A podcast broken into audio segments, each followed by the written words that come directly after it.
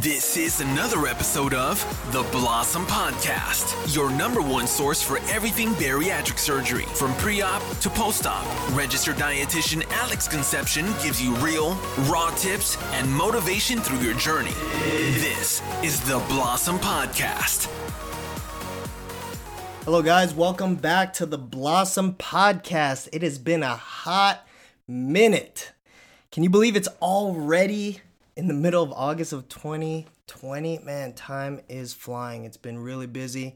I haven't uh, had an opportunity to jump on. I just finished patients and I wanted to say what's up.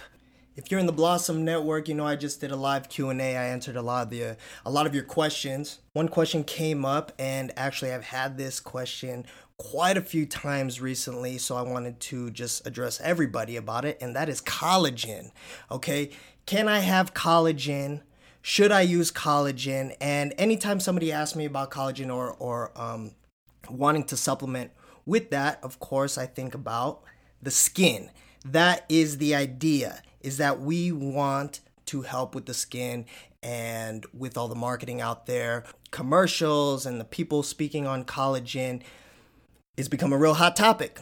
Okay, so in the bariatric world, you do the you do the research, you Google, you jump on the forums, you read the literature. The consensus is protein, protein, protein, but then you have this other supplement that pops up, and that's collagen because you want stronger skin, you want to prevent saggy skin, and things like that. Okay, so I don't mind collagen.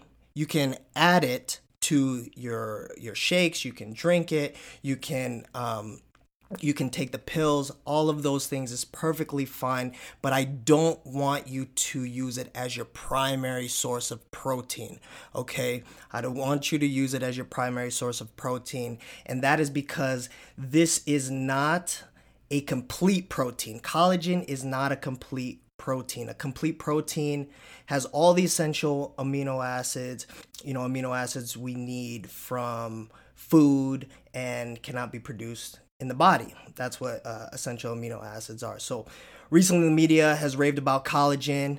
This is all marketing, okay?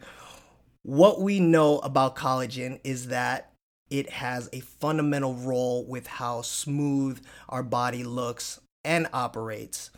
Supple skin, strong hair and nails, joints, all the things that we want. For this reason, it's easy to believe by consuming collagen, we can get all of that. Okay, unfortunately, that is not how the body works. Our body makes collagen from amino acids, and as we age, okay, as we age, our collagen degrades. And as a result, the skin becomes thinner and more fragile with age, which is evident, you know, with with uh, older individuals. You know, there's not enough collagen that you can eat to to uh, bring that back.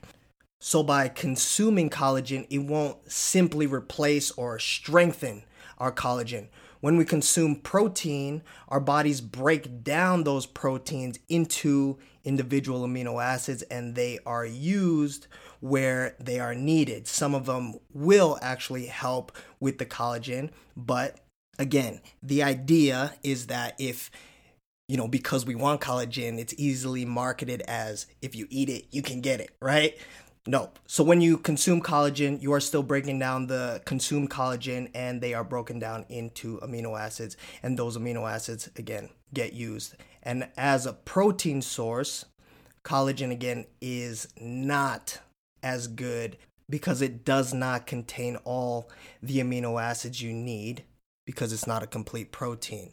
You know, when you do consume animal products, beef, chicken, lamb, pork, what have you, um, eggs, even uh, whey, all of those things will have all of the um, complete complete proteins. Even even the um, the plant base with the supplements, you are still consuming incomplete proteins okay, but they are fortified with additional amino acids to make them complete proteins.